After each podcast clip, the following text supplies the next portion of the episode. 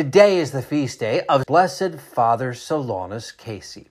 Born on a farm in Oak Grove, Wisconsin in 1870, he was one of 16 children, and his parents, Bernard and Elizabeth, were Irish immigrants, and his baptismal name was Barney. When he was eight, Barney contracted diphtheria, which took the life of two of his siblings and permanently damaged his voice.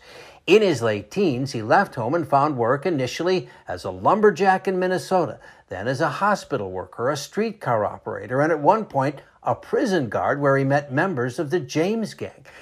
He was engaged to be married, but that ended when the mother of his fiancee sent her away to boarding school. And then his life was changed when he witnessed the murder of a young woman by a drunken sailor. From that point on, he resolved to become a priest. In 1896, he entered the St. Francis Seminary in Milwaukee, but with all of the classes taught in Latin and German, he found the studies too difficult. Then he heard the voice of the Blessed Mother telling him to go to Detroit, and there he joined the Capuchins. Ordained in 1904, he took the name Solanus. However, because he was weak in his understanding of theology, Father Solanus Casey was not allowed to preach or hear confessions. For the next 14 years, Father Casey served a number of different seminaries in New York. While in Yonkers, he was given permission to do inspirational talks, and they were outstanding. As it turned out, he had a great gift for speaking. In 1924, Father Casey returned to St. Bonaventure Monastery in Detroit and every Wednesday afternoon led a service for those who were sick. Afterwards, he would give anyone who asked his blessing, and there were many cures reported.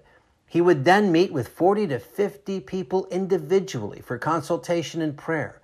During the Great Depression, Father Casey helped the Capuchins start a soup kitchen in Detroit that is still in service today.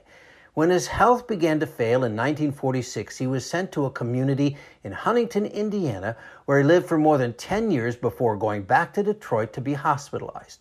He died on July 31st, 1957.